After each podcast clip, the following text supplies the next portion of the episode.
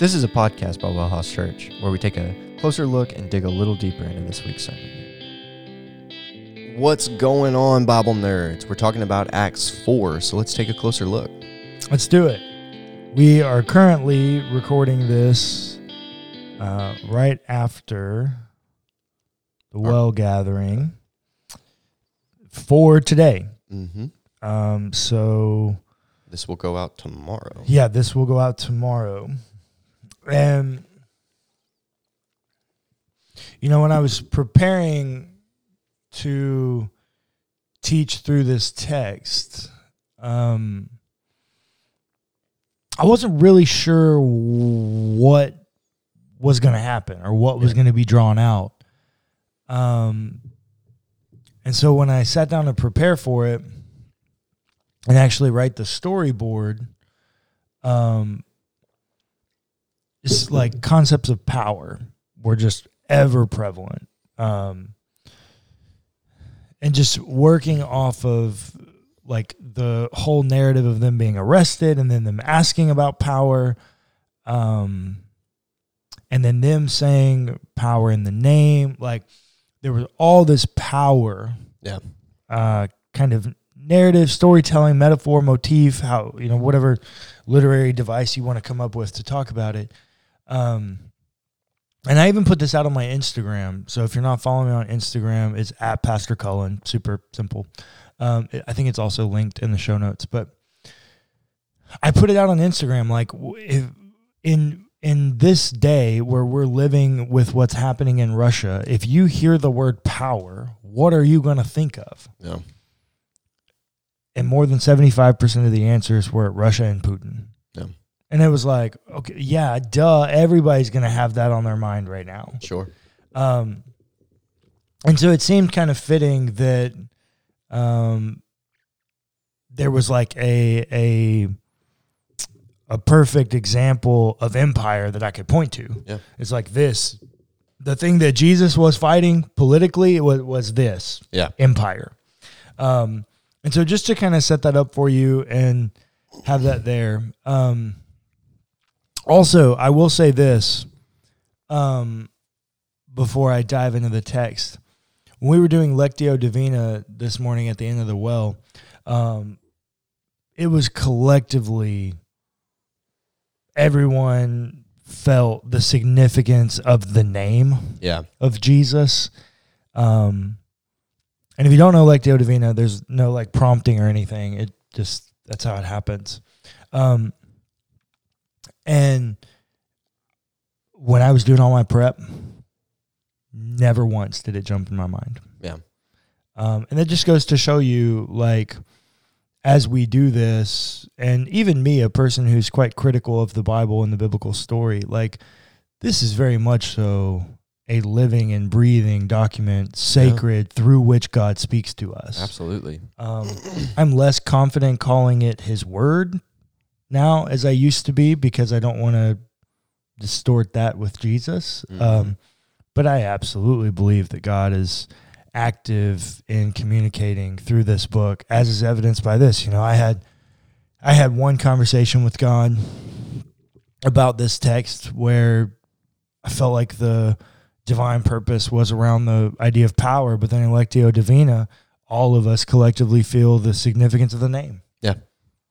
To the exact same text within a week of each other, Yeah. and yet two different ways in which God chooses to speak. So don't just read a text one time and be done with it. There's there's many things to glean from here. But as I told you in the story, if you remember, this is a follow up from chapter three where they heal the man and they're speaking to all the Israelites. And chapter four begins while Peter and John were speaking to the people, the priest, the captain of the temple, and the Sadducees came to them, much annoyed because they were teaching the people and proclaiming that in Jesus there is the resurrection of the dead. Okay, now this is a common misconception about Judaism. Mm-hmm. Um, Clayton, do all Christians believe the same? No. Did all Jews believe the same? No. How much of your life did you think they did though? Oh, most of it. Yeah, because we don't talk about it. Yeah. Education is important. yeah. Um, some of the most common ways that the religious folk are referred to are the scribes and the Pharisees. Mm. Here's the thing Pharisees are scribes. Yeah. Sadducees are scribes. Um, there's another group in the Bible too, another Jewish um, zealot group that I cannot remember their name. They start with an E. Um, that's gonna bother me. I'll I'll remember it before this is over, um, and if not, I'll look it up and put it in the show notes. But um, the Sadducees um, did not believe in a resurrection. hmm They they did not believe not in a not in a Jesus resurrection. Um, think back to your Old Testament. Think back to your Bible. Um, Ezekiel thirty seven, hmm a general resurrection of the dead. hmm That's an ancient Jewish belief. hmm Sadducees did not believe that. They did not think that all people would be resurrected. They didn't think it was like a literal resurrection. They didn't believe resurrection was going to happen at all. Mm, okay. Interesting. Pharisees thought general resurrection was going to happen. Mm. Sadducees didn't. And so Sadducees are also the ones that run the Sanhedrin, hmm which is where Jesus is tried, uh, Mhm. the first trial, the Jewish trial. And so they hear Peter and John proclaiming the resurrection. hmm And Caiaphas, you know, he's a, a influential person in Jesus' trial, just, you know, 40 some odd days later or earlier. Um, they hear this proclamation of the resurrection. Now, they're proclaiming resurrection of Jesus, Right. but all they hear is resurrection and they go, "Oh no, these are Jews, you know, we're we're not doing this." And so they arrest them. hmm Heebie jeebies. Come on. You know,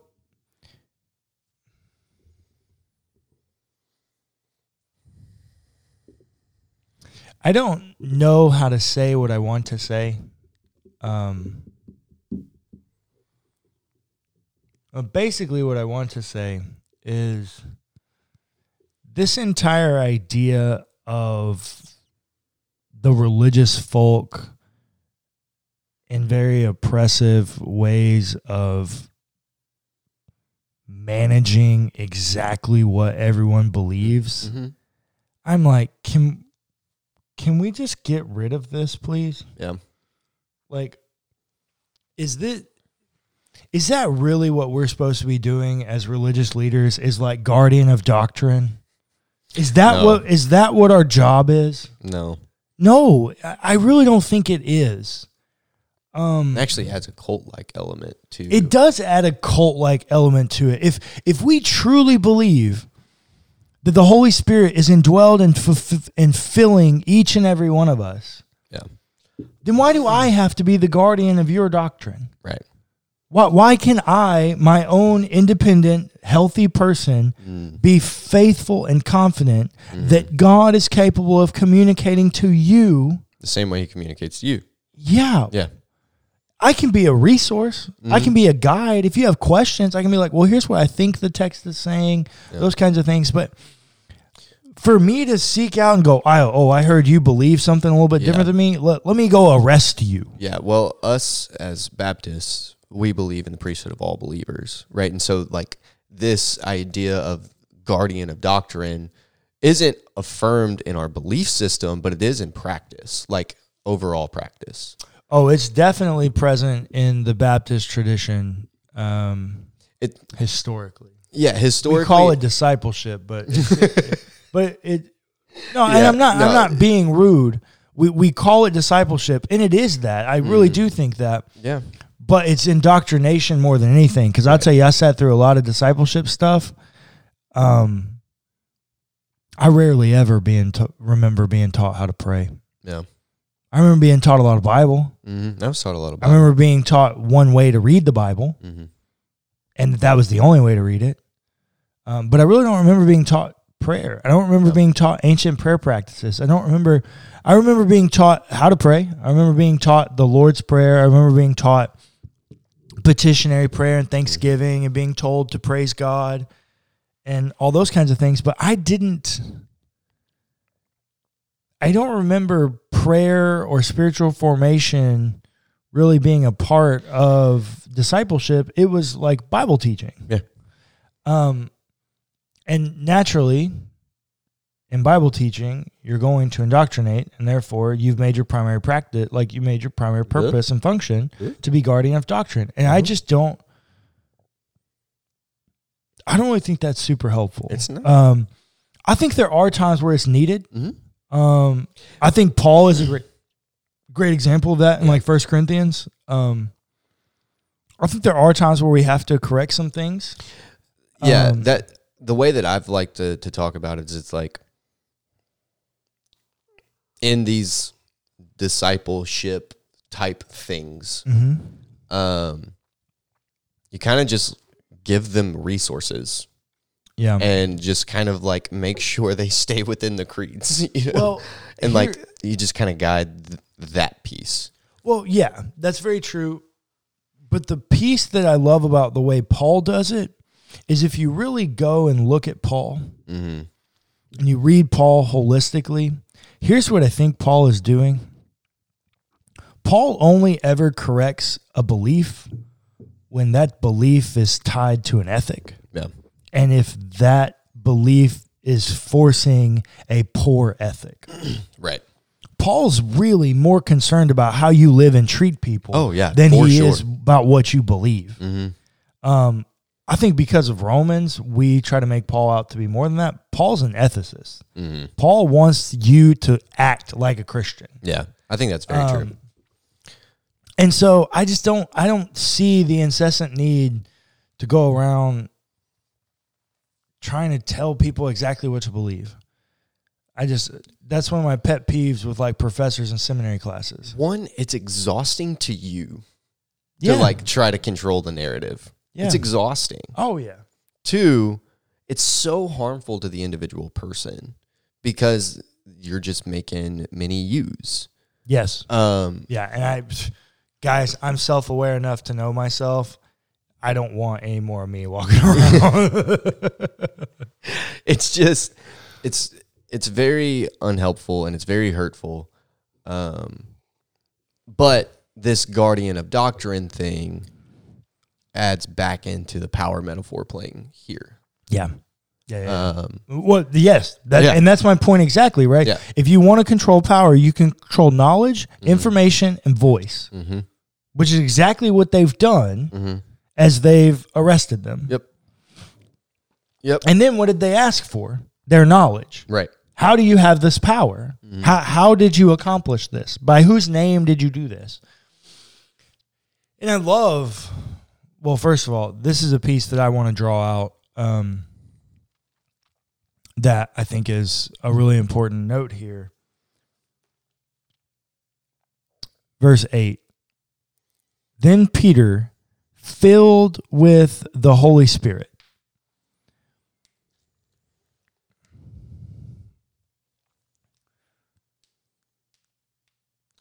I think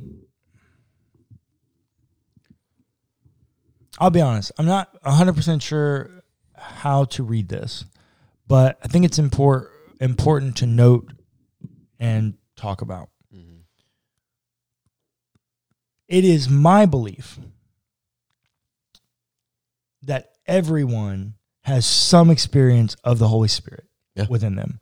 I think being made in the image of God and having life breathed in carries some experience Sure. of the Holy Spirit. I don't know to what degree it is, but that's what I think. hmm And then as we progress through divine likeness, we get more experiences of the Holy Spirit. We get Right. more expressions, we get more experiences. Yeah. We get more filled per se, if we want to keep the metaphor.